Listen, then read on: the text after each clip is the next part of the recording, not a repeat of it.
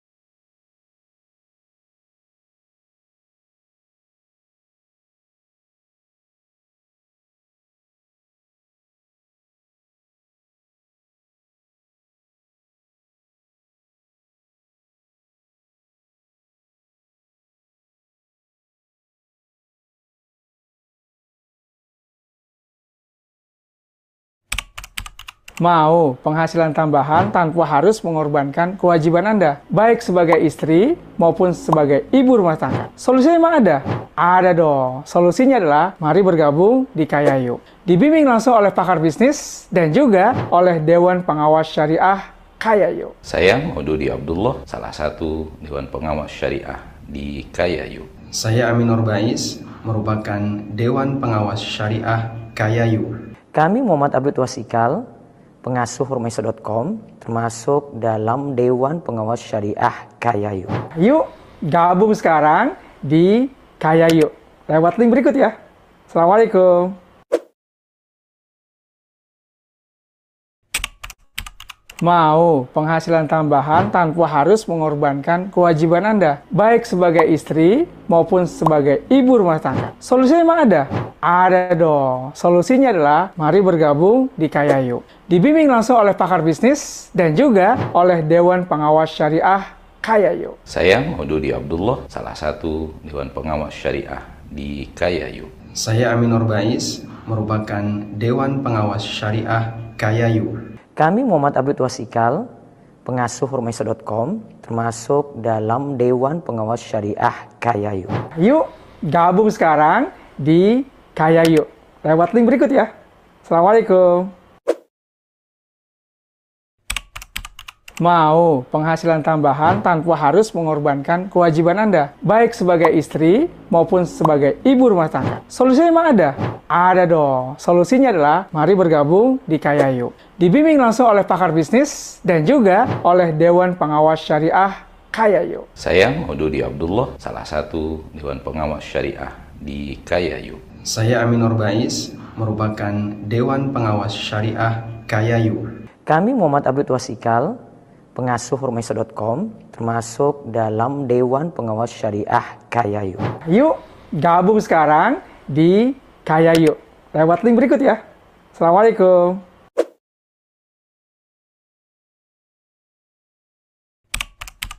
Mau penghasilan tambahan tanpa harus mengorbankan kewajiban Anda, baik sebagai istri maupun sebagai ibu rumah tangga. Solusinya memang ada? Ada dong. Solusinya adalah mari bergabung di Kayayu. Dibimbing langsung oleh pakar bisnis dan juga oleh Dewan Pengawas Syariah Kayayu. Saya Maududi Abdullah, salah satu Dewan Pengawas Syariah di Kayayu. Saya Aminur Bais, merupakan Dewan Pengawas Syariah Kayayu. Kami Muhammad Abdul Wasikal, pengasuh Rumesa.com, termasuk dalam Dewan Pengawas Syariah Kayayu. Yuk gabung sekarang di Kayayu. Lewat link berikut ya. Assalamualaikum.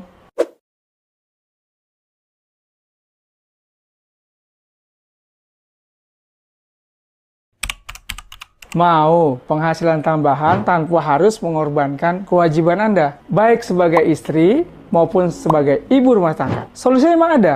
Ada dong. Solusinya adalah mari bergabung di Kayayu. Dibimbing langsung oleh pakar bisnis dan juga oleh Dewan Pengawas Syariah Kayayu. Saya Maududi Abdullah, salah satu Dewan Pengawas Syariah di Kayayu. Saya Aminur Bais, merupakan Dewan Pengawas Syariah Kayayu.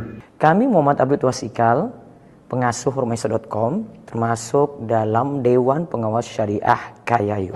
Yuk gabung sekarang di Kayayu. Lewat link berikut ya. Assalamualaikum.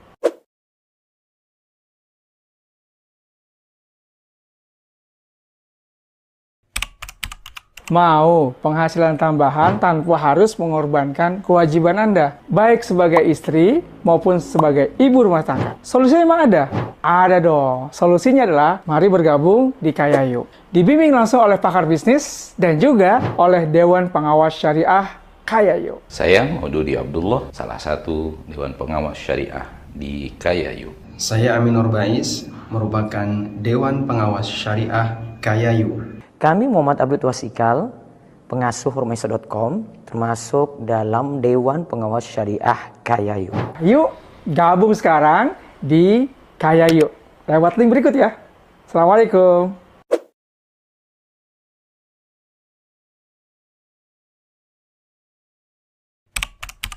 Mau penghasilan tambahan tanpa harus mengorbankan kewajiban Anda, baik sebagai istri maupun sebagai ibu rumah tangga. Solusinya memang ada? Ada dong. Solusinya adalah mari bergabung di Kayayu. Dibimbing langsung oleh pakar bisnis dan juga oleh Dewan Pengawas Syariah Kayayu. Saya Maududi Abdullah, salah satu Dewan Pengawas Syariah di Kayayu. Saya Aminur Bais, merupakan Dewan Pengawas Syariah Kayayu. Kami Muhammad Abdul Wasikal, pengasuh Rumesa.com, termasuk dalam Dewan Pengawas Syariah Kayayu. Yuk gabung sekarang di Kayayu. Lewat link berikut ya. Assalamualaikum.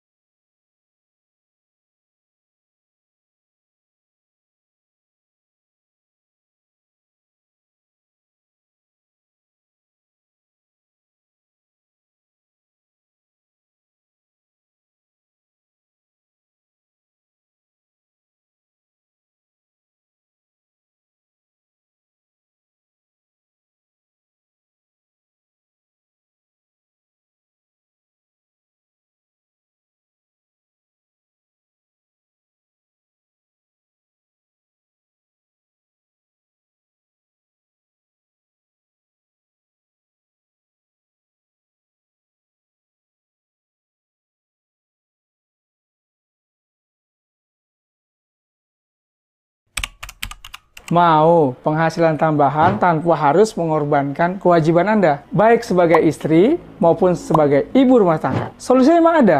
Ada dong. Solusinya adalah mari bergabung di Kayayu. Dibimbing langsung oleh pakar bisnis dan juga oleh Dewan Pengawas Syariah Kayayu. Saya Maududi Abdullah, salah satu Dewan Pengawas Syariah di Kayayu. Saya Aminur Bais, merupakan Dewan Pengawas Syariah Kayayu. Kami Muhammad Abdul Wasikal, pengasuh Rumaiso.com, termasuk dalam Dewan Pengawas Syariah Kayayu. Yuk gabung sekarang di Kayayu. Lewat link berikut ya. Assalamualaikum. Mau penghasilan tambahan tanpa harus mengorbankan kewajiban Anda, baik sebagai istri maupun sebagai ibu rumah tangga. Solusinya memang ada? Ada dong. Solusinya adalah mari bergabung di Kayayu. Dibimbing langsung oleh pakar bisnis dan juga oleh Dewan Pengawas Syariah Kayayu. Saya Maududi Abdullah, salah satu Dewan Pengawas Syariah di Kayayu. Saya Aminur Bais, merupakan Dewan Pengawas Syariah Kayayu. Kami Muhammad Abdul Wasikal, pengasuh Rumaiso.com, termasuk dalam Dewan Pengawas Syariah Kayayu. Yuk gabung sekarang di Kayayu. Lewat link berikut ya. Assalamualaikum.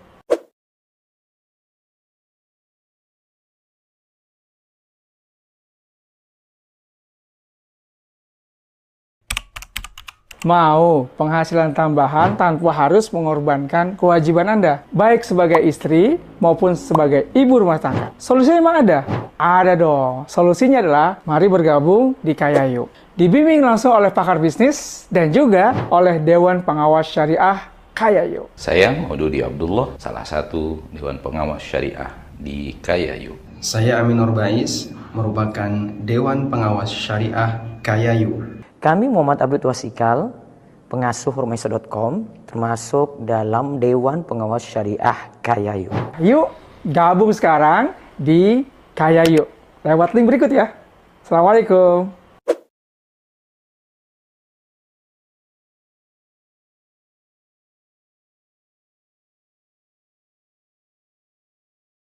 Assalamualaikum warahmatullahi wabarakatuh. Eh, mohon ditunggu sebentar. Eh, Ustaz sedang persiapan terlebih dahulu. Jazakumullahu khairan.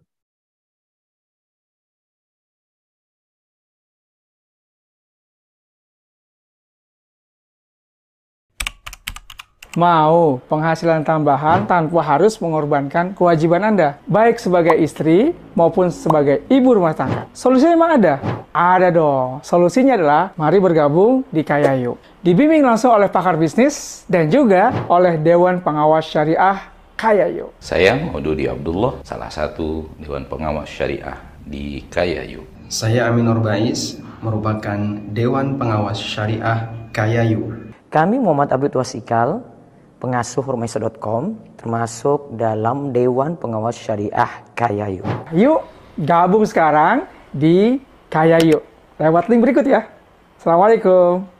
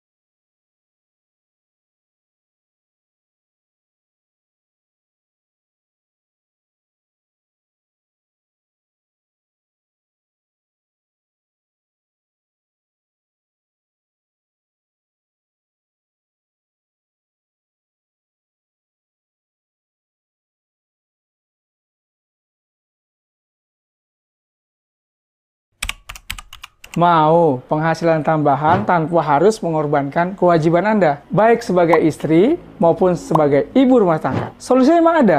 Ada dong. Solusinya adalah mari bergabung di Kayayu. Dibimbing langsung oleh pakar bisnis dan juga oleh Dewan Pengawas Syariah Kaya Yuk. Saya Maududi Abdullah, salah satu Dewan Pengawas Syariah di Kayayu. Saya Amin Bais, merupakan Dewan Pengawas Syariah Kayayu. Kami Muhammad Abdul Wasikal, pengasuh Rumaiso.com, termasuk dalam Dewan Pengawas Syariah Kayayu. Yuk gabung sekarang di Kaya Yuk. Lewat link berikut ya. Assalamualaikum.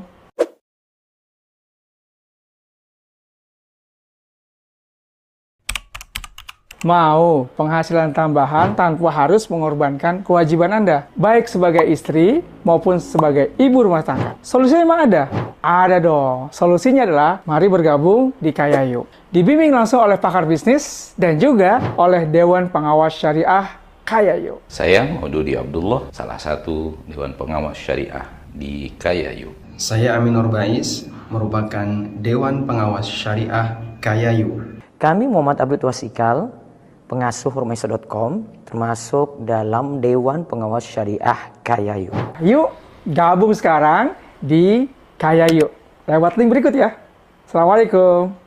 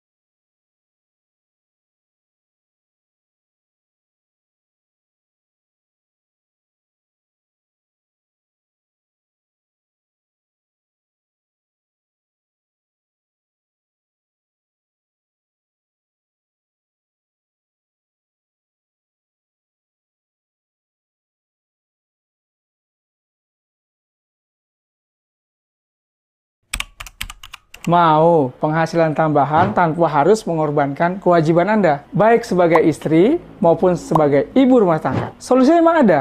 Ada dong. Solusinya adalah mari bergabung di Kayayu. Dibimbing langsung oleh pakar bisnis dan juga oleh Dewan Pengawas Syariah Kayayu. Saya Maududi Abdullah, salah satu Dewan Pengawas Syariah di Kayayu. Saya Amin Bais, merupakan Dewan Pengawas Syariah Kayayu. Kami Muhammad Abdul Wasikal, pengasuh Rumaiso.com, termasuk dalam Dewan Pengawas Syariah Kayayu.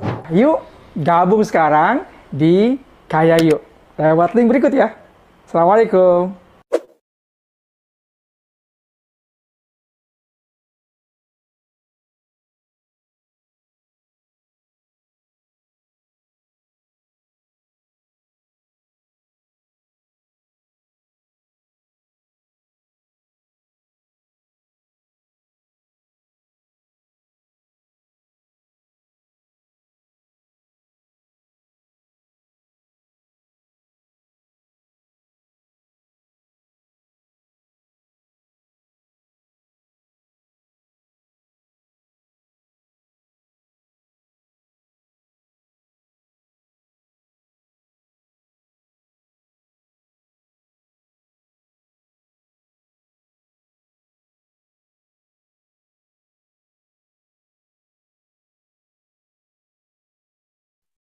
Assalamualaikum warahmatullahi wabarakatuh. Eh, mohon ditunggu kurang lebih lima menit. Eh, Ustadz sedang melakukan persiapan. Insya Allah akan bergabung dan mulai secepatnya. Terima kasih.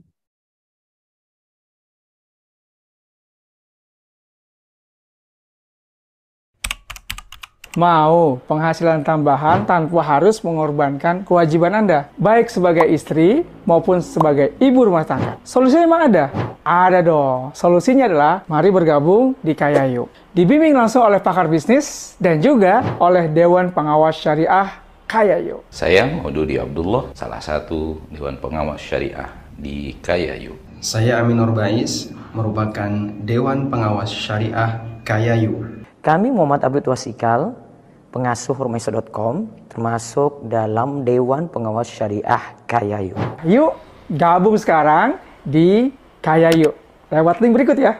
Assalamualaikum.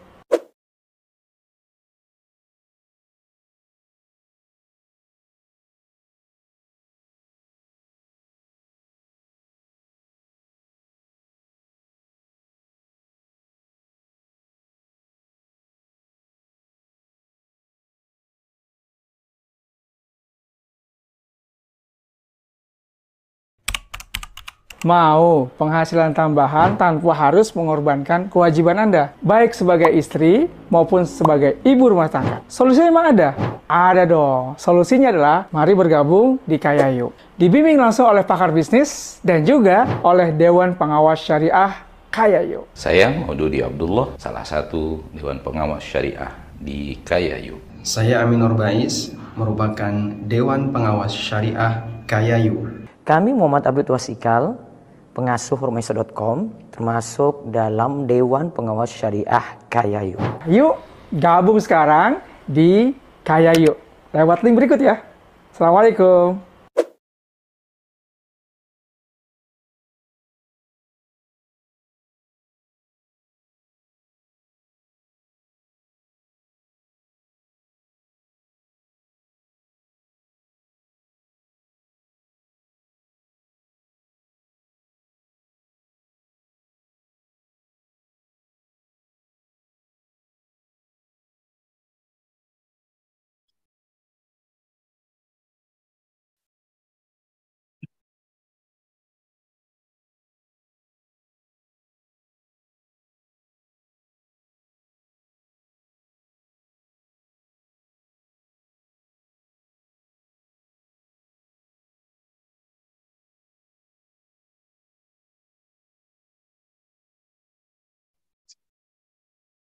Bismillah. Assalamualaikum Ustaz.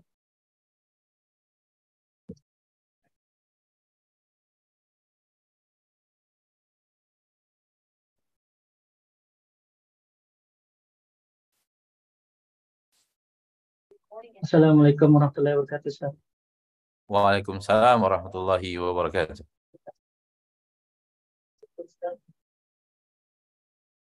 Bagaimana? Baik. Terdengar dengan dimulai Ustaz.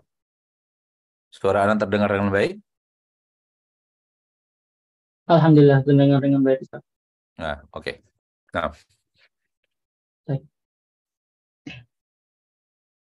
Bismillahirrahmanirrahim. Assalamualaikum warahmatullahi wabarakatuh. Alhamdulillah wassalatu wassalamu ala Rasulillah wa ala alihi washabi ajmain amma ba'd. Para peserta khususnya keluarga besar Ertos dan tim pemasaran Kayayu yang insya Allah dirahmati oleh Allah Subhanahu wa taala.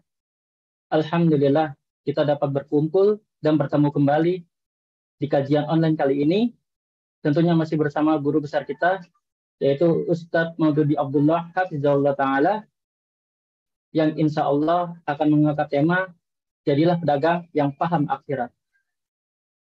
Baik, sebelum kita masuk ke uh, acara inti atau ke materi, uh, mari kita sapa terlebih dahulu uh, guru besar kita. Assalamualaikum warahmatullahi wabarakatuh, Ustadz. Waalaikumsalam warahmatullahi wabarakatuh. Gimana kabarnya Ustaz? Alhamdulillah, bekhair. Alhamdulillah semoga antum dan semua ikhwan ataupun akhwat berada dalam keadaan sehat walafiat. Amin Allahumma amin. Alhamdulillah bi khair Ustaz. Baik, uh, semoga Ustaz dan keluarga nantiasa diberikan kesehatan oleh Allah Subhanahu wa taala dan juga bagi kita semua ya. Semoga Allah senantiasa memberikan kita kesehatan agar semangat menuntut ilmu. Baik, uh, seperti biasa, insya Allah nanti akan ada sesi tanya jawab uh, kurang lebih 15 menit. Pertanyaan bisa diajukan melalui kolom chat di Zoom ataupun di live Kayayu. Hmm, baik, untuk mempersingkat waktu, uh, waktu dan tempat, uh, saya persilahkan Ustaz.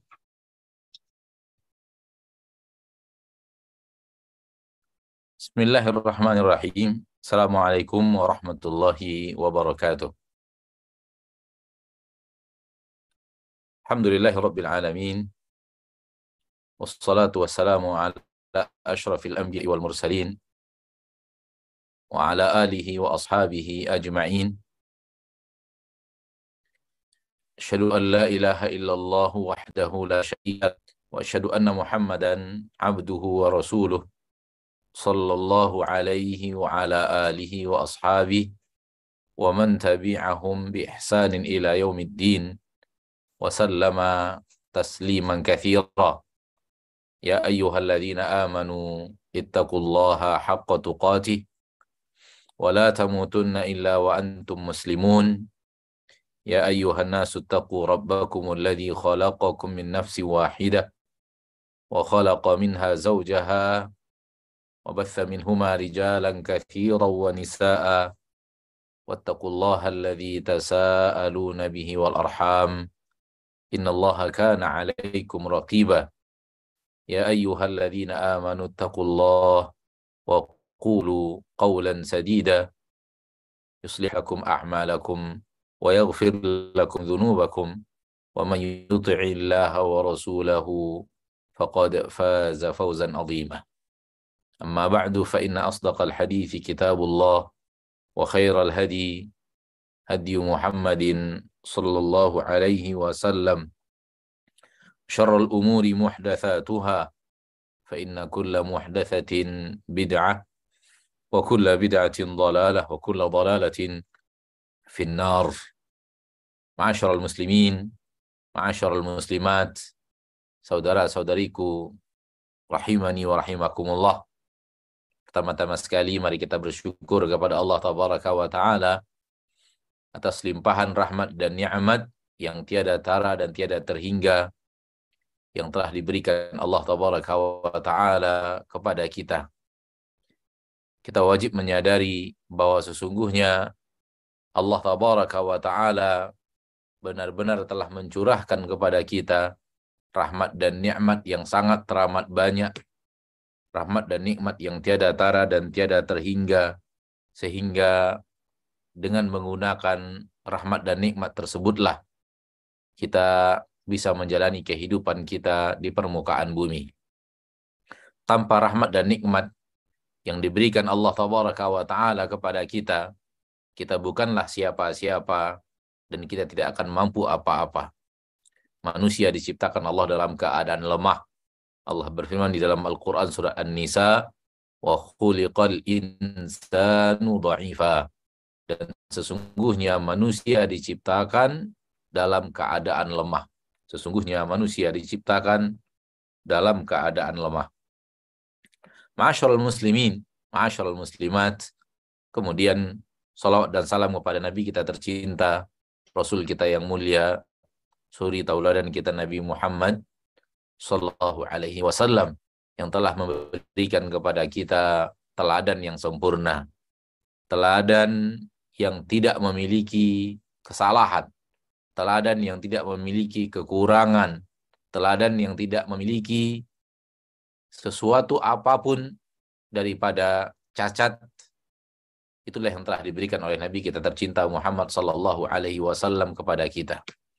Rasulullah SAW bersabda, ma min amalin yuqarribukum ilal jannah illa waqad amartukum bih wa ma min amalin yuqarribukum ila nar illa waqad nahaitukum an tidak ada amal apa pun yang akan dekatkan kalian ke surga melainkan aku telah ajarkan dan perintahkan kepada kalian dan tidak ada amal yang mendekatkan kalian ke neraka melainkan aku telah melarang kalian Itulah dia suri taula dan kita Nabi Muhammad sallallahu alaihi wasallam. Semoga di permukaan bumi ini dalam kehidupan kita di permukaan bumi ini kita benar-benar berusaha menjadikan beliau sebagai suri tauladan dengan mengikuti beliau, mempelajari agama dari beliau dan beramal sesuai dengan apa yang beliau ajarkan. Sehingga di akhirat kelak kita berbahagia Semoga kita berbahagia di saat kita bertemu dengan beliau dengan benar-benar kita diakui sebagai umat yang patuh dan taat kepada perintah dan larangan beliau sallallahu alaihi wasallam. Karena di akhirat kelak tak seorang pun manusia yang kita ingin bersamanya lebih daripada Nabi kita Muhammad sallallahu alaihi wasallam. Yang bersama Nabi akan selamat. Dan yang tidak bersama Nabi akan celaka. Allah tabaraka wa taala berfirman di dalam Al-Qur'an surat At-Tahrim, "Yauma la yukhzillahu an-nabiyya walladzina amanu ma'ah." Pada hari di mana Allah tidak akan menghinakan nabi dan orang-orang yang beriman bersamanya. Pada hari di mana Allah tidak akan menghinakan nabi dan orang-orang yang beriman bersamanya. Kita ingin masuk ke dalam kelompok ayat ini dan orang-orang yang beriman bersamanya dengan cara apa? Dengan cara menjadikan beliau sebagai suri tauladan kita dalam menjalani kehidupan kita di permukaan bumi, patuh dan taat kepada perintah dan beliau dan menjadikan suri tauladan menjadikan beliau sebagai suri tauladan kita sallallahu alaihi wasallam. Saudara-saudariku, kaum muslimin wal muslimat yang tergabung di dalam Kayayu barakallahu fikum ajmain. Manusia dalam tabiatnya, manusia di dalam fitrahnya yang telah Allah tabaraka wa taala ciptakan dan itu juga fitrah yang Allah berikan kepada makhluk-makhluk makhluk-makhluk ciptaannya yang lain bahwa dia akan hidup kemudian dia akan mencari ma'isyah, mencari nafkah. Dengan cara apa? Dengan cara bergerak mencari keuntungan, bergerak mencari penghasilan dengan aneka ragam aktivitas dan mereka dengan aneka ragam kegiatan yang dengannya dia mengais rezeki, yang dengannya dia mencari ma'isyah untuk kehidupannya. Seperti yang Anda katakan tadi, ini adalah fitrah manusia. Ini adalah fitrah manusia. Dan tidak hanya fitrah manusia, fitrah banyak sekali makhluk ciptaan Allah tabaraka wa taala Rabbul Izzati wal Jalalah. Fitrah banyak juga makhluk ciptaan Allah tabaraka wa taala. Lihatlah di alam semesta ini, saudara-saudariku kaum muslimin dan muslimat, hampir semua hampir 100% makhluk Allah tabaraka wa taala di pagi hari keluar dari tempat peristirahan dan tempat peristirahatannya. Keluar dari sarangnya, keluar dari rumahnya. Dan kemudian sore hari pun mereka kembali ke tempat peristirahatannya, kembali ke sarangnya, kembali ke rumahnya. Dan itu merupakan sesuatu yang terlihat nyata dalam kehidupan kita. Oleh karena itu, mencari nafkah adalah bahagian daripada fitrah manusia. Sehingga siapa pun manusia akan hidup untuk itu. Akan hidup dan dia mencari nafkah untuk kehidupannya. Tak peduli agama. Tak peduli agama. Karena ini fitrah ciptaan di dalam diri manusia. Maka semua manusia mencari nafkah dalam kehidupannya, mencari maisha dalam kehidupannya. Dan Allah tabaraka wa ta'ala Rabbul Izzati wal Jalalah di dalam agama kita yang mulia ini, di dalam agama Islam yang hak ini, tidak menjadikan itu adalah sesuatu yang terlarang. Tapi diarahkan ke jalan yang diridhoi dan dicintai Allah Rabbul Izzati wal Jalalah.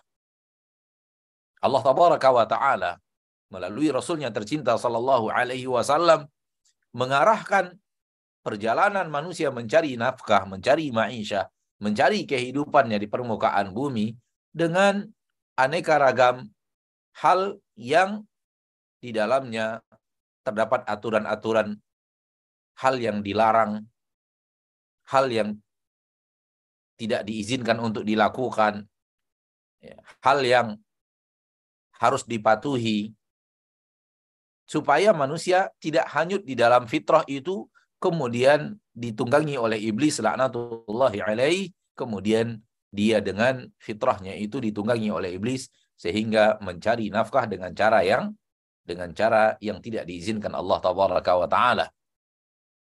Seperti di dalam Al-Quranul Karim, di awal-awal surat Al-Mutaffifin, Allah tabaraka wa ta'ala berfirman, Wailul lil mutaffifin, alladzina idza ktalu 'ala an-nasi yastawfun, wa idza kaluhum aw wazanuhum yukhsirun. Celaka bagi orang-orang yang mencurangi timbangan. Alladzina idza ktalu 'ala an-nasi yastawfun. Apabila mereka yang membeli dan menimbang timbangan untuk diri mereka, mereka yang membeli dan mereka orang menimbang untuk dirinya, maka yastaufun, mereka minta disempurnakan timbangan itu. Wa idza kaluhum namun apabila mereka yang menimbang untuk orang lain, awazanuhum wa idza wa idza kaluhum apabila mereka yang melakukan takaran untuk orang yang lain, awazanuhum atau mereka yang menimbang untuk orang lain, yukhsirun. Mereka melakukan aksi mencurangi. Mereka melakukan aksi merugikan orang-orang yang membeli sesuatu dari diri mereka. Maka ini adalah aturan syariat yang di dalamnya Allah tabaraka wa taala Rabbul Izzati wal Jalalah memerintahkan kita untuk tidak melakukan aksi pencurangan itu. Rasulullah SAW juga bersabda di dalam sebuah hadis, "Wala tabi' ma indak." Jangan engkau menjual sesuatu yang belum engkau miliki. Sebagai seorang muslim, kalau kita ingin menjual suatu barang, kita wajib memiliki barang tersebut. Sehingga kita tidak diizinkan di dalam syariat untuk menjual barang, sementara barangnya kita belum punya. Sementara kita tidak memiliki barang tersebut. Barang itu milik orang lain. Tidak ada hak kita untuk menjual barang milik orang lain, kecuali kita dapat izin dari orang yang memiliki barang tersebut untuk menjualkannya maka menjual sesuatu yang tidak kita miliki merupakan bagian terlarang dalam syariat. Yang ingin Anda sampaikan adalah pada dasarnya manusia hidup pasti mencari nafkah. Namun di dalam syariat diarahkan ke jalan-jalan yang tidak terjadi di dalamnya penzoliman, diarahkan ke ke ke jalan-jalan yang di dalamnya tidak terjadi pertengkaran, tidak terjadi uh, kedustaan, penzoliman, pencurangan terhadap satu dan yang lainnya. Sebuah hadis sahih Rasulullah SAW bersabda, "Idza sadaqa wa bayyana burika lahuma fi bai'ihima." Apabila pedagang dan pembeli itu sama-sama jujur dan sama-sama menerangkan kondisi dan keadaan barang yang mereka jual, maka Allah Taala akan memberikan berkah di dalam perniagaan mereka. Di sini juga larangan untuk berdusta, larangan untuk menzolimi, larangan untuk merugikan orang lain, dan anjuran untuk jujur dan dan menerangkan kondisi keadaan apa adanya. Kalau seandainya seperti itu yang terjadi, maka Allah Taala akan memberikan berkah dalam perniagaan kita. Masyaallah muslimin, masyaallah muslimat, rahimani wa rahimakumullah. Namun pada kesempatan yang berbahagia ini, kita tidak ingin berbicara tentang seputar mencari kehidupan dunia. Kita tidak ingin berbicara seputar perniagaan dunia. Namun ada sesuatu yang jauh lebih besar daripada perniagaan dunia itu, yaitu perniagaan dengan Allah Subhanahu wa taala. Berbisnis dengan Allah Rabbul Izzati wal Jalalah. Ma'asyarul muslimin, ma'asyarul muslimat, para saudagar kayayu rahimani wa rahimakumullah. Apabila kita membaca Al-Qur'an, apabila kita membaca Al-Quranul Karim, kita akan menemukan kalimat berbisnis dengan Allah. Kita menemukan kalimat-kalimat berbisnis dengan Allah Tabaraka wa Ta'ala Rabbul Izzati wal Jalalah. Di antaranya firman Allah di dalam Al-Quran surat At-Taubah. Ayat yang ke-111. Surat At-Taubah ayat 111 Allah tabaraka wa taala berfirman Inna Allah ashtara minal mu'minina anfusahum wa amwalahum bi anna lahumul jannah. Sesungguhnya Allah tabaraka wa taala membeli kalimat membeli adalah kalimat perniagaan. Sesungguhnya Allah tabaraka wa taala membeli dari orang-orang yang beriman Sesungguhnya Allah Taala memberi dari orang-orang yang beriman jiwa-jiwa mereka. Diri mereka dibeli oleh Allah Taala. Wa amwalahum Allah Ta'ala juga membeli dari mereka harta-harta mereka. Diri mereka dibeli oleh Allah Ta'ala, harta mereka dibeli oleh Allah Ta'ala. Yang namanya membeli, itu ada pembayarnya. Setiap orang membeli, dia membeli pakai sesuatu. Ada sesuatu yang dia gunakan untuk membayarnya. Sebagaimana kita membeli sesuatu, kita akan bayar. Lalu Allah Ta'ala katakan, pembayarnya adalah bi anna lahumul jannah. Allah wa taala membayarnya dengan memberikan kepada mereka surga. Dengan memberikan kepada mereka surga. Ma'asyiral muslimin, ma'asyiral muslimat, rahimani wa rahimakumullah di dalam ayat yang mulia ini jelas Allah tabaraka wa taala Rabbul Izzati wal Jalalah berniaga dengan kita. Allah berbisnis dengan kita. Kita berbisnis dengan Allah Rabbul Izzati wal Jalalah. Karena Allah menggunakan kalimat membeli dan Allah menggunakan sesuatu membayar apa yang dia beli.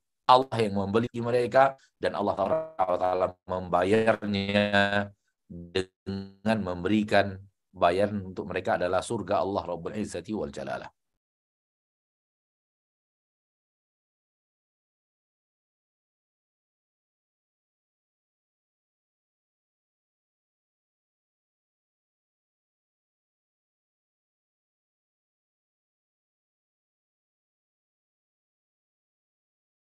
Afan Ustaz uh, mic-nya mati Ustaz.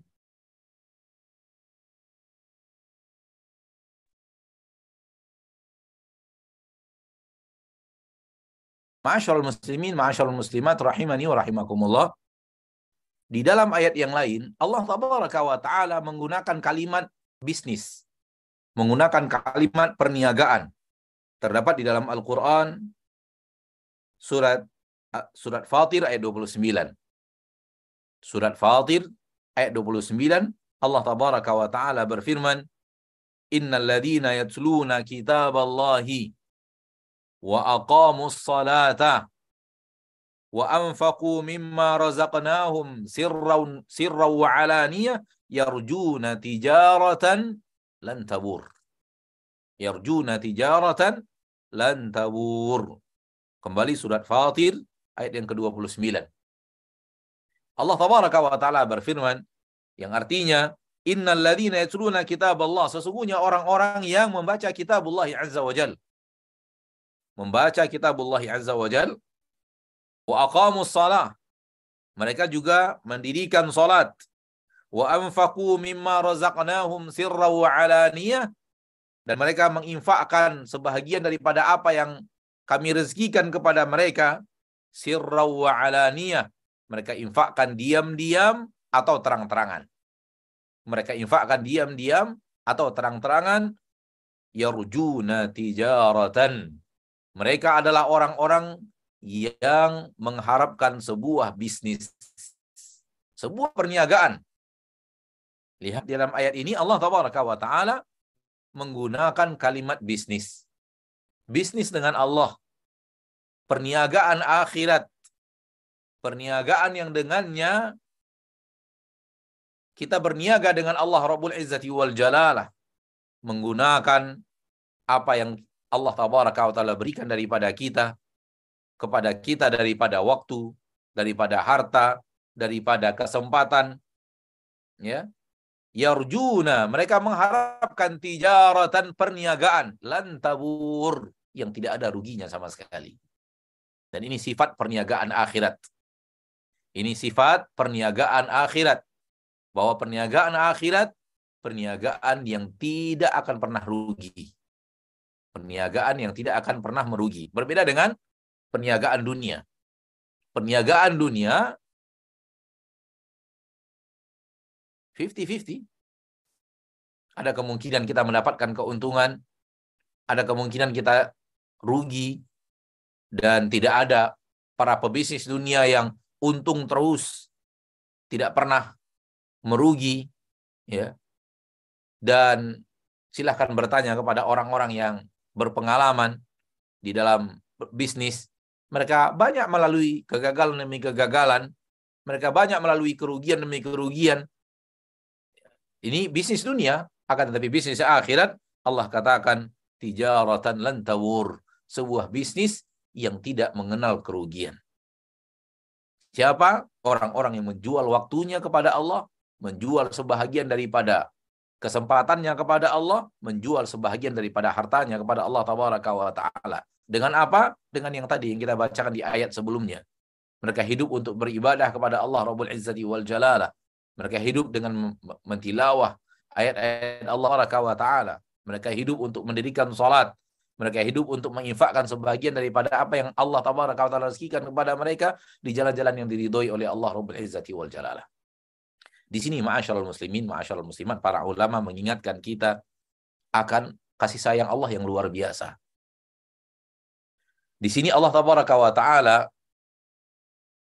di sini para ulama mengingatkan kita akan kasih sayang Allah yang luar biasa.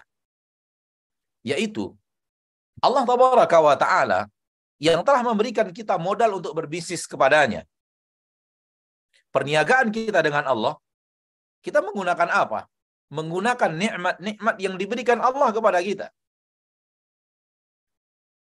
Manakala kita mengeluarkan sebahagian daripada nikmat itu untuk hal yang diridhoi oleh Allah tabaraka wa taala, Allah membeli itu daripada kita dan menggantikannya dengan nikmat yang jauh lebih besar daripada itu. Dan ini tidak ada di permukaan bumi. Dari orang-orang yang berbisnis dengan bisnis di permukaan bumi tidak ada yang seperti ini. Hanya satu-satunya Rob kita Azza wa Jal yang melakukan itu. Siapa orang yang akan berbisnis dengan kita, mengajak kita berbisnis dengannya, kemudian dia yang kemudian memberikan kita seluruh modal.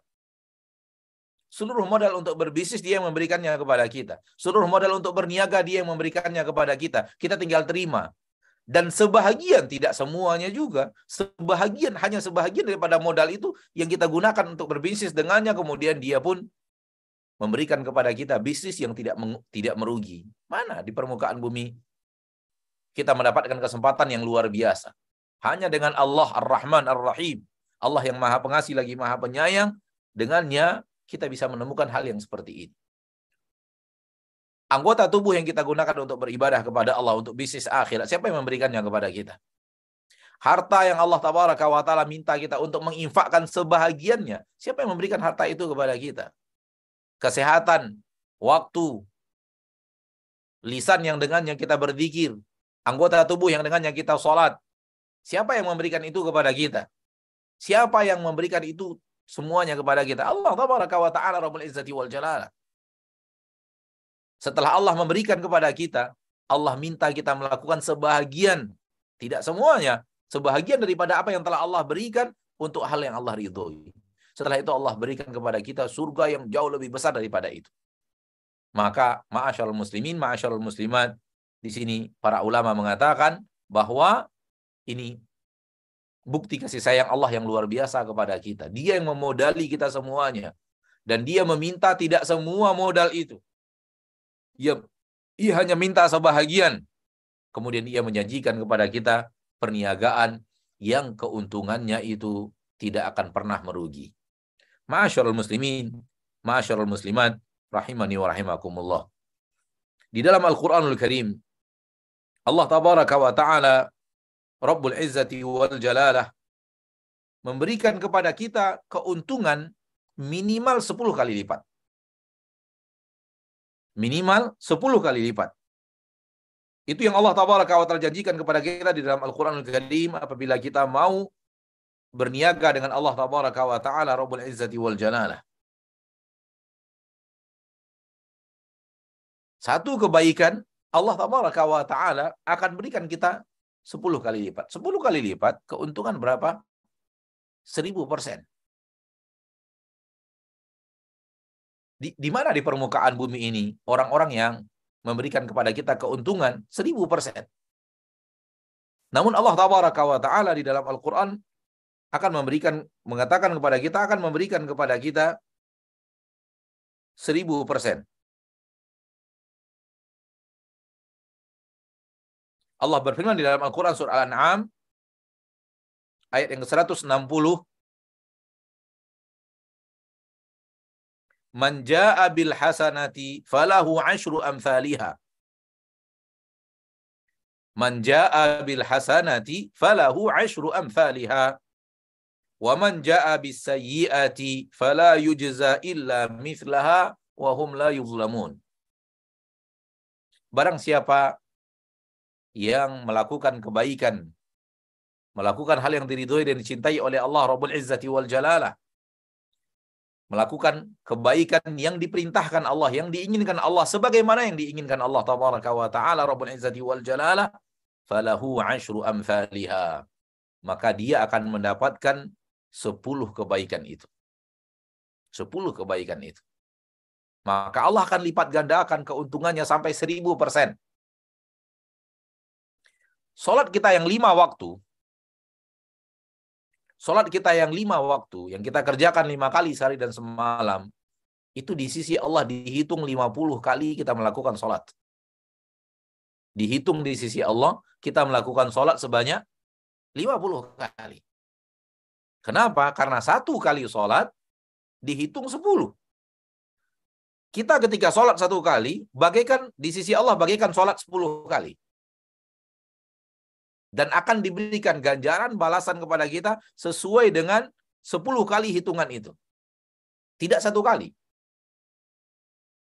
Lihat bagaimana Allah tabaraka wa taala Rabbul Izzati wal Jalalah memberikan itu kepada kita bahkan lebih daripada itu. Kita mengatakan bahwa keuntungan yang Allah berikan seribu persen itu itu keuntungan minimal. Itu keuntungan apa? Keuntungan minimal. Allah tabaraka wa taala berjanji untuk memberikan keuntungan yang jauh lebih besar daripada itu. Allah berfirman di dalam Al-Quran surah Al-Baqarah ayat 261. Allah tabaraka wa taala berfirman di dalam Al-Quran surah Al-Baqarah ayat 261. Allah tabaraka wa taala berfirman, "Mathalul ladzina yunfiquna amwalahum fi sabilillahi kamathali habbatin ambatat sab'a sanabil. Fi kulli sumbulatin mi'atu habbah. Wallahu yudha'ifu liman yasha. Wallahu wasi'un alim. Permisalan orang-orang yang menginfakkan harta mereka di jalan Allah tabaraka wa taala. Mau berbisnis dengan Allah. Mau menginfakkan harta mereka di jalan Allah. Untuk mencari ridho Allah tentunya. Di jalan yang diridhoi oleh Allah tabaraka wa taala tentunya Allah tabaraka wa taala mengatakan kamathali habbah bagaikan seseorang yang menanam satu biji. Satu infak yang dia lakukan di jalan Allah tabaraka wa taala itu ibaratkan seorang petani yang menanam satu biji. Ambatat sab'a sanabil. Satu biji yang dia tanam menumbuhkan tujuh tangkai. Fi kulli sumbulatin mi'atu habbah pada setiap tangkai ada 100 biji. Pada setiap tangkai ada 100 biji. Satu yang dia tanam, satu yang dia tanam itu menumbuhkan tujuh tangkai, masing-masing tangkai ada 100. 700 ma'asyarul muslimin. 700 itu adalah 70 ribu persen 70 ribu persen. Di mana kita akan mencari keuntungan 70 ribu persen. Keuntungan yang bisnis yang tidak merugi diberikan kepada kita keuntungan minimal 1000 persen sampai 70 ribu persen. Itu hanya ada berbisnis dengan Allah tabaraka wa ta'ala, berbisnis akhirat, oleh karena itu, ma'asyarul muslimin, ma'asyarul muslimat, rahimani wa rahimakumullah. Pada kesempatan yang berbahagia ini kita ingin mengingatkan diri saya sendiri dan saya ingin mengingatkan saudara-saudariku kaum muslimin dan muslimat rahimani wa rahimakumullah. Jangan sampai kehidupan dunia ini melalaikan kita daripada bisnis dengan Allah. Jangan sampai kehidupan dunia ini melalaikan kita daripada bisnis akhirat. Dunia ini hanya sebentar. Dunia ini akan segera berakhir dan kita tidak tahu kapan waktunya kita akan meninggalkan dunia ini. Selama-lamanya usia kita, kata Nabi SAW, umur umatnya sedikit yang melampaui 70 tahun. Sedikit sekali yang melampaui usia 70 tahun. Nabi SAW mengatakan umur umatku antara 60 sampai 70 tahun wa aqalluhum man yajuzu dzalik. Sedikit dari mereka yang yang melampaui umur 70 tahun. Maka segitu cuman usia kita. Sementara akhirat kita akan hidup di dalamnya selama-lamanya. Selama-lamanya, masyaallah muslimin, masyaallah muslimat, rahimani wa. Para saudagar kaya, yurahimani wa rahimakumullah. Di akhirat hidup abadi. Apa modal kita di akhirat untuk hidup abadi? Apa bekal kita di akhirat untuk untuk hidup abadi itu? 70 tahun usia kita di permukaan bumi, 60 tahun usia kita di permukaan bumi. 40 tahun, Allahu alam. 50 tahun, 60 tahun, 65 tahun, 70 tahun, 85 tahun bagi sebagian kecil manusia yang diberikan oleh Allah umur yang panjang. Hanya modal sekian tahunlah modal untuk hidup di akhirat selama-lamanya dengan menjadikan hidup ini di jalan yang diridhoi dan dicintai oleh Allah untuk melakukan perjuangan untuk agama Allah wa taala dengan memberikan sebagian waktu kita untuk hal yang telah diwajibkan Allah wa taala dan untuk hal-hal yang dicintai Allah walau tidak diwajibkan oleh Allah Rabbul Izzati wal Jalalah. Mari jangan sampai kita lalai atas perniagaan akhirat disebabkan kita sibuk dengan perniagaan dunia kita. Dunia akan memberikan keuntungan tapi sedikit. Akan tapi keuntungan akhirat lihat berapa Allah tabaraka wa taala siapkan. Seperti yang tadi kita katakan minimal 10 kali lipat. Minimal 1000% Allah tabaraka wa taala akan memberikannya kepada kita. Dan bisa sampai 70 persen dan sebagian ulama bahkan mengatakan bisa tanpa batas. Ada khilaf dari kalangan para ahli ilmu Apakah 70 ribu persen itu batas akhir jumlah terbanyak atau apakah mungkin dilipat gandakan lebih daripada itu? Dan pendapat yang paling kuat adalah bisa Allah taala masih akan melipat gandakan lebih daripada itu. Karena setelah ayat tadi Allah taala berfirman, "Wallahu yudha'ifu liman yasha." Allah melipat gandakan untuk orang-orang yang Allah inginkan. Allah melipat gandakan untuk orang-orang yang Allah pilih. Dengan kalimat itu para ulama mengatakan ini makna bahwa 70 ribu tadi itu bukanlah bukanlah jumlah maksimal. Tidak ada yang lebih daripada itu. Allah masih masih akan memberikan lipat ganda yang lebih daripada itu namun untuk orang-orang yang diinginkan, untuk orang-orang yang dipilih oleh Allah tabaraka wa taala rabbul izzati wal jalalah. Saudaraku, dalam ketaatan kepada Allah di permukaan bumi itu adalah bisnis dengan Allah. Jangan sampai kita lalai daripada bisnis itu. Jangan kita dilalaikan dalam urusan akhirat disebabkan urusan dunia yang fana, urusan dunia yang sangat kecil. Ya. Dan apabila kita berbisnis dunia, niatkan juga dalam bisnis dunia itu bisnis akhirat. Niatkan juga dalam bisnis dunia itu bisnis akhirat. Sehingga bisnis dunia itu berubah menjadi ibadah dan ketaatan. Apabila di dalamnya diniatkan bisnis akhirat. Maksudnya adalah Ketika Anda berbisnis, berniaga, niatkan ketika saya mendapatkan keuntungan, sekiannya akan saya infakkan di jalan Allah. Sekian daripada ini akan saya gunakan untuk membantu kaum duafa. Sekian akan saya niatkan untuk membangun rumah Allah. Sekian saya niatkan untuk diinfakkan di jalan-jalan yang diridhoi oleh Allah tabaraka wa taala. Bila perlu buatkan persentase keuntungan. 10% bersih daripada keuntungan ini untuk untuk dakwah. 5% dari bersih daripada keuntungan ini, 5% dari keuntungan bersih untuk untuk orang-orang yatim, orang-orang miskin dan yang lainnya. Apabila ada niat itu di dalam bisnis duniawi, maka bisnis duniawi itu akan berubah menjadi ibadah dan ketaatan kepada Allah dan dia berubah menjadi bisnis akhirat, berubah bisnis akhirat. Orang yang ingin bisnis seperti itu dengan Allah, tentu dia akan menjaga kesucian hartanya karena Allah tidak akan menerima kecuali harta yang suci. Tentu dia akan menjaga sikapnya, tidak mencurangi, tidak mengurangi takaran dan timbangan, tidak berkata-kata dusta, tidak bersumpah-sumpah atas nama Allah tabaraka wa taala untuk melariskan dagangan. Hal ini hal yang terlarang dalam bisnis-bisnis dunia yang dilarang oleh Nabi kita tercinta sallallahu alaihi wasallam. Maka apabila niatnya baik berefek kepada baik di dalam pelaksanaannya. Maka ma'asyarul muslimin, ma'asyarul muslimat gunakan usia kita yang singkat di permukaan bumi ini ya untuk kejayaan dan kesuksesan akhirat kita dan harus dilatih hati ini untuk melihat besarnya keuntungan yang disiapkan oleh Allah di akhirat dan besarnya ganjaran yang Allah taala berikan di akhirat tidak sebanding dengan dunia yang kerdil, kecil dan keuntungan di dalamnya sangatlah tipis. Ini yang bisa Anda sampaikan secara materi. Wassalamualaikum wa baraka wa anam Muhammad. Beberapa menit ke depan kita gunakan untuk menjawab beberapa pertanyaan. Wallahu taala a'lam. Wallahu taala a'la wa a'lam bisawab. Nah. Baik Ustaz, alhamdulillah. Barakallahu fiik Ustaz atas penyampaian dan penjelasannya. Uh, baik, kita masuk ke sesi tanya jawab. Uh, kurang lebih 15 menit ya. Saya uh, izin membacakan Ustaz Nah. Untuk pertanyaan pertama, Afwan Ustaz, uh, ini dari tim pemasaran Ustaz.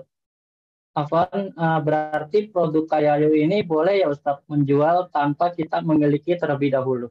Baik Ustaz. Nah, e, manusia di dalam berniaga tadi dilarang oleh Nabi SAW untuk menjual sesuatu yang tidak yang tidak dia miliki. Milik orang lain lalu dia jualkan, itu tidak boleh. Kecuali apabila dia mendapatkan izin dari yang punya barang. Dia mendapatkan izin dari yang punya barang. Nah, sekarang kalau sesuai dengan yang ditanyakan tadi, maka ketika kita sudah dapat izin dari yang punya barang untuk menjualkan sesuatu yang dia miliki, maka kita sudah sudah boleh menjualnya. Dan itu nama dalam agama kita di wakil. Wakil dari pemilik barang. Oleh karena itu, wakil harus dapat izin dari pemilik barang untuk menjualkan barang. Harus dapat izin. Ketika tidak ada izin, maka di sini terjadi Eh, larangan seperti yang kita bacakan di dalam hadis Nabi SAW, wala tabi' ma indak. Jangan engkau jual sesuatu yang tidak engkau miliki. Kita tidak punya barang itu, tidak boleh kita jual. Kita tidak juga dapat izin dari pemilik barang untuk menjualkan barangnya, maka tidak boleh kita jual.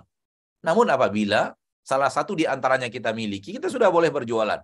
Baik barang itu milik kita pribadi, ya, seperti kita punya rumah, kita punya tangan, kita punya uh, sepeda motor, kita punya mobil milik kita, kita punya baju mungkin mau kita jual, kita punya sepatu, kita punya barang yang sudah kita miliki, kita jual boleh. Atau barang milik orang lain, namun kita sudah mengantongi izin dari dari pemilik barang tersebut untuk menjualkan barang tersebut. Oleh karena itu, eh, jawaban Anda terhadap pertanyaan pertama ini, program Kayayu ini adalah antum-antum mendapatkan izin dari yang punya barang. Wakil dari yang punya barang untuk menjualkan barang tersebut. Maka di sini sudah dapat izin dari secara syariat. Secara syariat ada izin untuk menjualkan. Kenapa? Karena kita sudah mendapatkan izin dari yang punya yang punya barang. Wallahu taala. Baik Ustaz, uh, untuk pertanyaan selanjutnya, apa Ustaz, apakah kita boleh meminta sesuatu setelah bersedekah? Misalnya, bersedekah dengan niat supaya jualan kita laku. Baik Ustaz.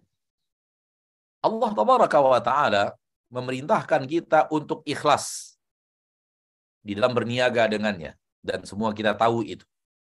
Semua kita tahu Allah tabaraka wa ta'ala menyuruh kita untuk ikhlas di dalam melakukan ibadah dan ketaatan yang dengannya kita mendekatkan diri kepada Allah Subhanahu wa taala. Kemudian Allah tabaraka wa taala menjanjikan Allah tabaraka wa taala menjanjikan sesuatu di balik ibadah. Ini yang kita kenal dengan fadail, keutamaan sebuah amal. Ya. Keutamaan amal. Di antaranya Allah tabaraka wa taala akan membukakan pintu rezeki Di antaranya Allah tabaraka wa taala akan memanjangkan umur. Di antaranya Allah tabaraka wa taala memberikan berkah. Ini disebut dengan fadail, keutamaan-keutamaan amal. Amal itu memiliki keutamaan-keutamaan. Ya. Sekiranya seorang hamba melakukan ibadah dengan ikhlas, maka dia akan mendapatkan keutamaan-keutamaan itu. Dia akan mendapatkan keutamaan-keutamaan itu. Kenapa? Karena Allah Taala tidak akan pernah ingkar janji. Karena Allah Taala tidak pernah mendustai hamba-hambanya. Rasulullah SAW tidak pernah berdusta. Manakala seseorang hamba melakukannya dengan ikhlas kepada Allah Taala, maka dia akan mendapatkan keutamaan-keutamaan amal tersebut.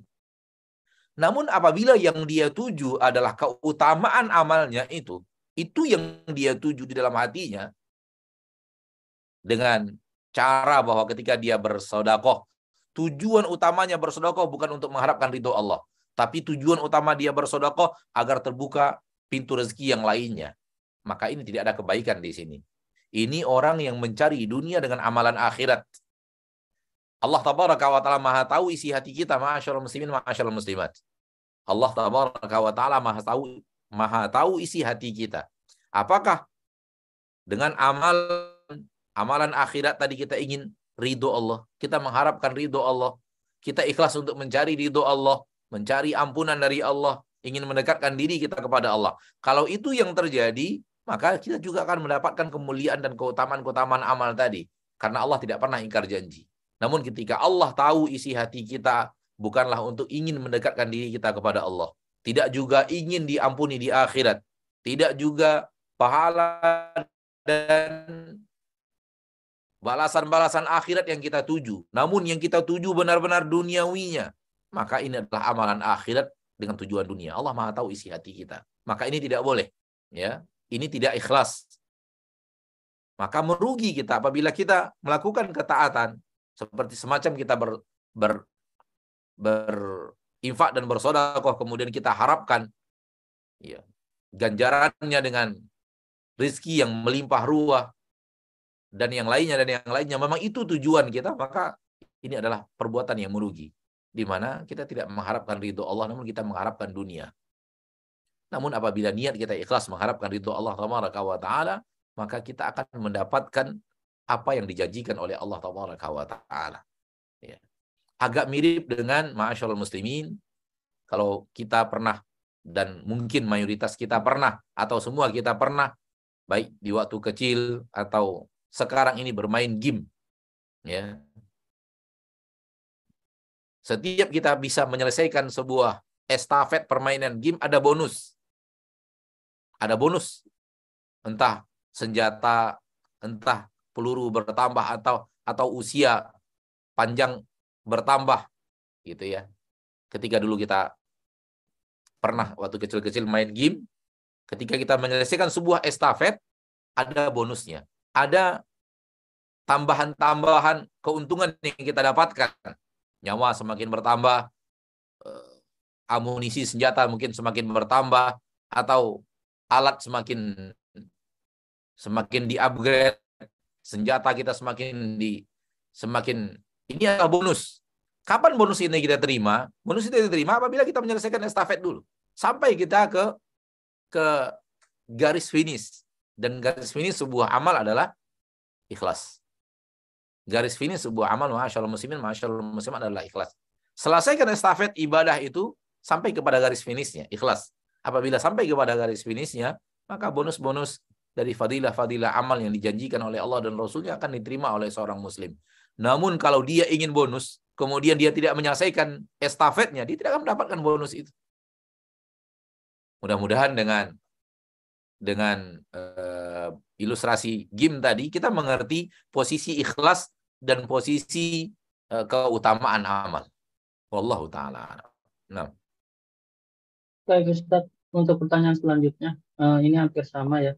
Assalamualaikum uh, Ustadz, bagaimana uh, uh, bagaimana bisa semangat lagi setelah resign karena pekerjaan yang tidak sesuai syariat dan memulai mencari nafkah sesuai syariat tapi penghasilan masih belum mencukupi kebutuhan. Uh, apakah ada doa-doa khusus Ustaz terkait ini? Mohon bimbingannya Ustaz.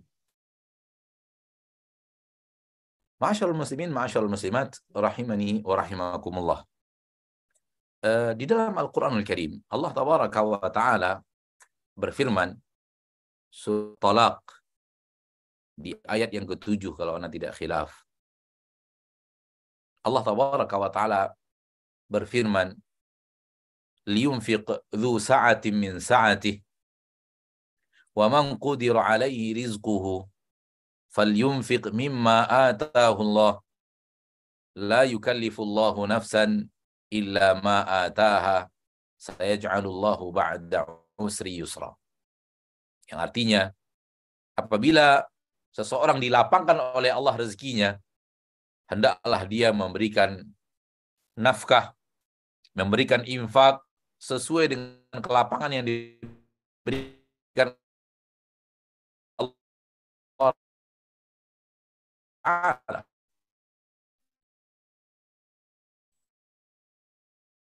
Dan barang siapa yang disempit oleh Allah rezekinya, maka hendaklah dia memberikan nafkah Allah tidak pernah membebani membebani suatu jiwa melainkan sesuai dengan apa yang Allah berikan kepadanya. Saya ja'alullahu ba'da usri yusra. Allah akan menjadikan setelah kesulitan ini akan ada kemudahan.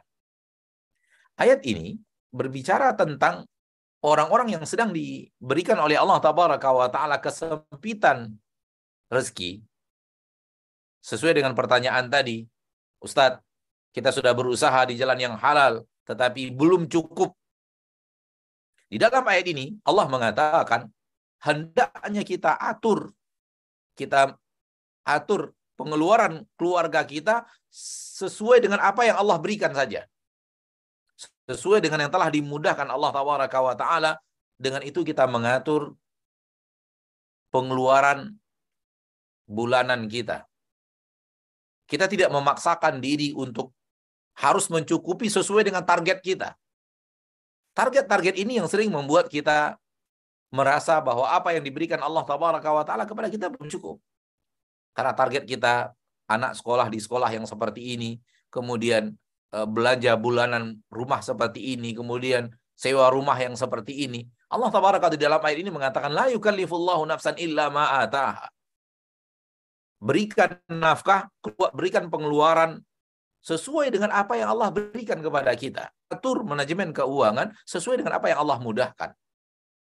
Kemudian Allah berjanji, saya ja'alullahu ba'da usri yusro. Kalau bertahan di atas ini, maka Allah berjanji setelah kesulitan ini akan Allah berikan kemudahan. Maka ini yang disebut oleh para ulama qanaah, kemudian Eh, bersabar atas apa yang diberikan oleh Allah taala daripada rezeki yang belum cukup dan tidak mencari dengan jalan yang haram.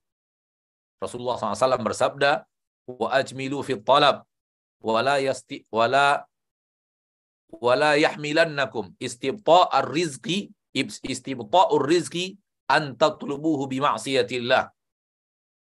Ketika kalian mencari rezeki, cari rezeki yang halal, cari rezeki yang baik harus baik dalam mencari nafkah.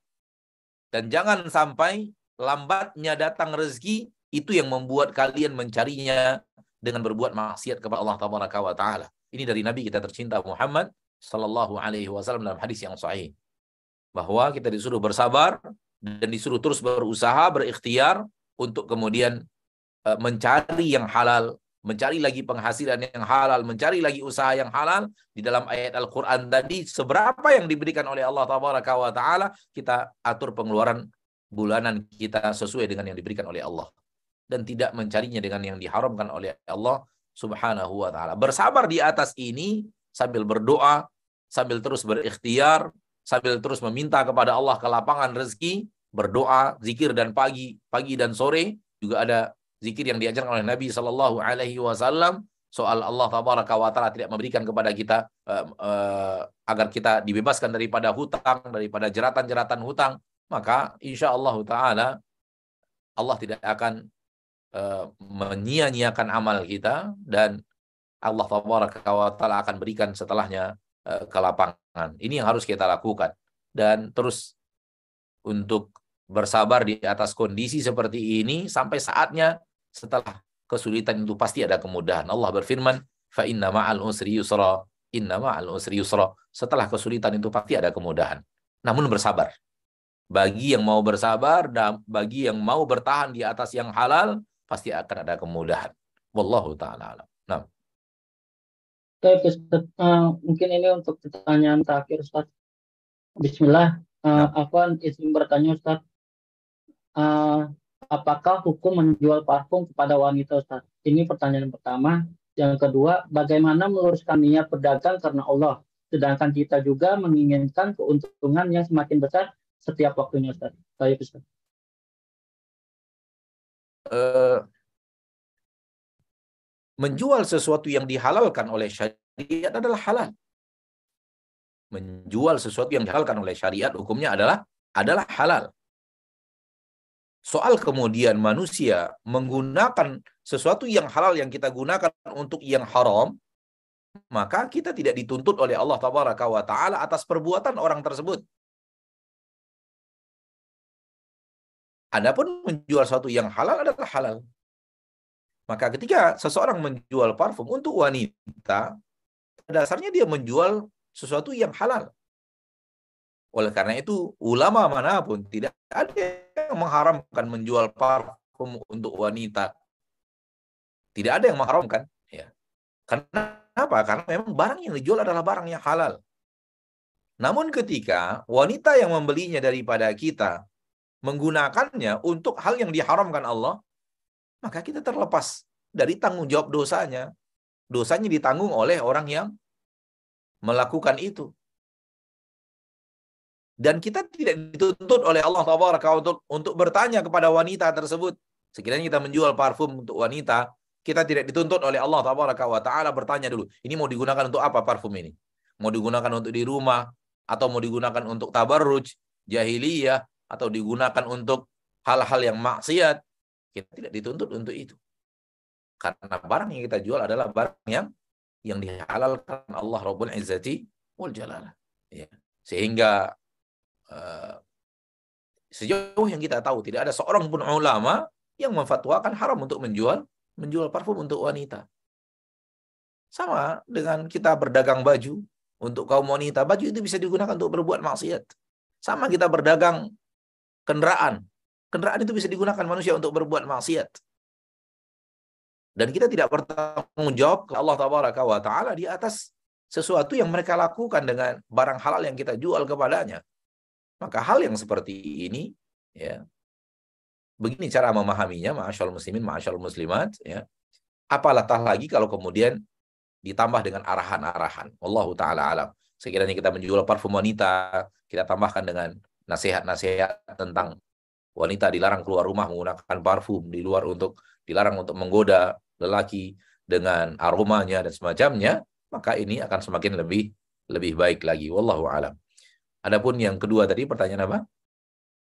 Terkait uh, niat Ustaz, bagaimana meluruskan niat berdagang karena Allah sedangkan kita masih menginginkan keuntungan yang besar setiap waktunya. Nah, seperti yang kita katakan tadi, apabila di dalam perniagaan ini diniatkan berniaga dengan Allah. Sudah kita berikan tadi uh, cara melaksanakannya yaitu niatkan sebagian daripada keuntungan itu untuk jalan jalan Allah kita niatkan sebahagian daripada keuntungan itu untuk hal-hal yang diridhoi dan dicintai oleh Allah. Entah itu untuk jalan dakwah, entah itu untuk jalan membangun masjid, entah itu untuk memberikan uh, sodakoh kepada fakir miskin, entah itu untuk memberikan menjalin silaturahim dengan memberikannya kepada sanak dan keluarga, atau untuk hal-hal lainnya daripada jalan-jalan sodakoh yang sangat banyak, maka ini tidak bertabrakan. Di satu sisi kita mencari keuntungan besar, di satu sisi kita meniatkan sebahagian keuntungannya untuk jalan yang diridhoi dan dicintai oleh Allah. Ini dua hal yang tidak bertabrakan.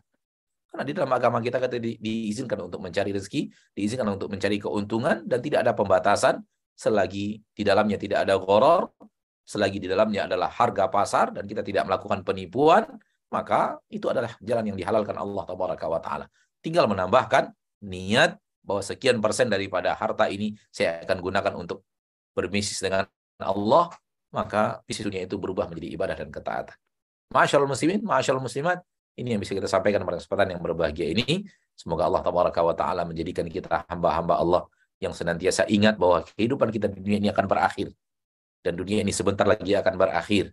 Ketika ayat Al-Quran diturunkan Allah Taala kepada Rasul kita dan Rasul kita masih hidup, Allah sudah mengatakan hari kiamat itu sudah dekat. Bayangkan waktu kita sekarang. Ketika Rasul masih hidup, Al-Quran diturunkan Allah dan Allah mengatakan bahwa la'alla sa'ata takunu qariba. Boleh jadi hari akhir itu datang sebentar lagi. Innahum yarawnahu ba'ida wa narahu qariba. Mereka mengira kiamat itu masih jauh, masih lama. Namun kami melihatnya sudah sangat dekat. Inilah dia hal yang harus kita ketahui bahwa kita sudah sangat dekat dengan hari kiamat. Setelah hari kiamat terjadi, maka kita akan dihidupkan, dibangkitkan untuk akhirat dan di sana kita akan dihisap. Oleh karena itu, jangan sampai kehidupan kita yang ini menghancurkan kehidupan akhirat kita. Semoga Allah jayakan kita di dunia dan di akhirat. Semoga Allah ta'ala tutup dari kita pintu nerakanya dan Allah berikan kepada kita dan dibukakan untuk kita pintu surganya. Amin ya rabbal alamin. Subhanakallahumma bihamdik. Asyhadu an la ilaha illa anta astaghfiruka wa atubu ilaik. Assalamualaikum warahmatullahi wabarakatuh. Waalaikumsalam Alhamdulillah, eh, semoga jawaban-jawaban dari Ustadz Muhammad Abdullah Ta'ala tadi dapat menjawab pertanyaan-pertanyaan uh, yang saudara dan saudari tanyakan. Dan dapat kita implementasikan dalam bermuamalah, kita sehari-hari. Dan afwan bagi pertanyaan yang belum dapat disampaikan, insya Allah dalam pertemuan selanjutnya dapat diajukan kembali. Baik, uh, sebelum sebelum kita tutup, uh, mungkin Ustadz Taib uh, bisa berikan kami semua nasihat terkait uh, bermuamalah.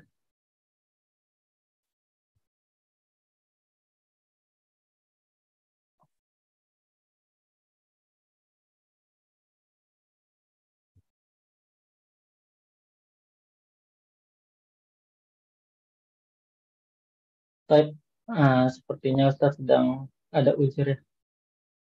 Baik, uh, sampai di sini kajian kali ini. Jazakumullah khair untuk Ustadz Maududi Abdullah atas uh, ilmunya dan juga waktunya. Dan jazakumullah khair untuk uh, keluarga Ertos dan juga uh, tim pemasaran Kayayu sudah uh, bergabung dan mengikuti Zoom kali ini. Assalamualaikum warahmatullahi wabarakatuh.